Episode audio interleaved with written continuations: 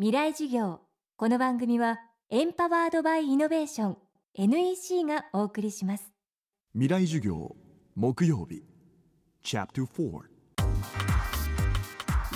未来授業。今週も昨年秋全国3都市で開催した公開授業の模様をお届けします。テーマは明日の日本人たちへ日本の転換点未来を作る。大きな転換の時期に来ている日本この転換点の先に若い世代はどんな未来を作っていくのか。各界の地の先達が現役大学生に直接語りかけました。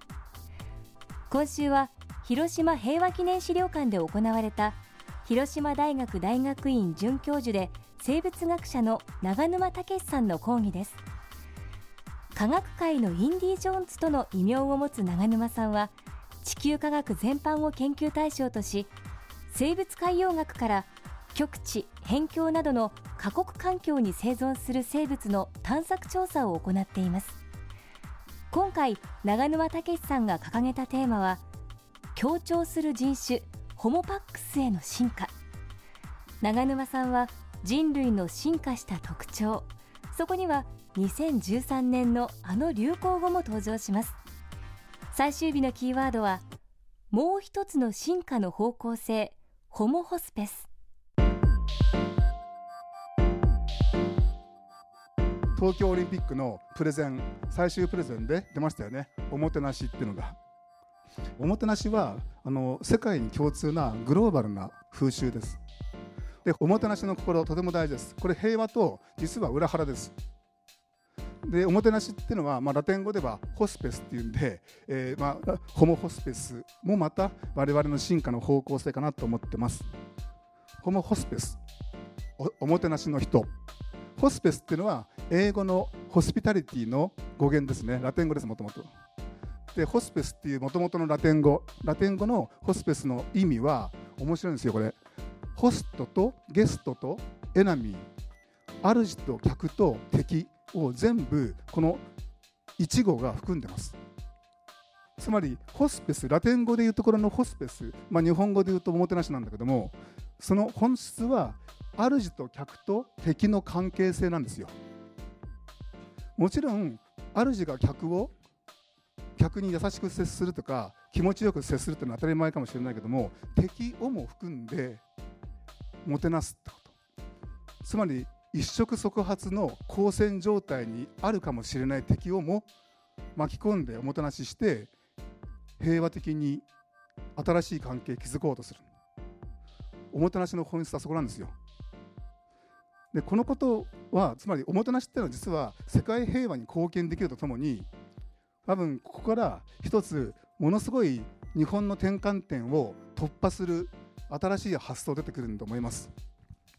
オリンピック招致の最終プレゼンの時におもてなしのところでちょっとした説明があったの。それは見返りを求めないって方見返りを求めないおもてなしは確かにすごい無償の愛に通じるんだけどもこれはどうなんだろうと思って私は実はおもてなしっていうのは日本の重要なコンテンツでしょ。我々は息をするようにおもてなしができる。そのことは実はマニュアル化してコンテンツとして外に出したらとてもありがたがられる。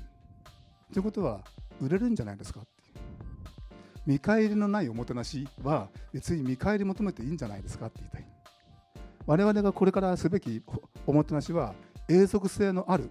そして世界に輸出できる。ユニバーサルなサステナブルなおもてなしなんです日本だけとか。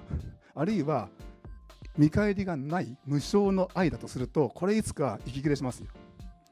おもてなしっていうのはユニバーサルだからどの人たちにも受け入れる土壌があるわけね。すでに。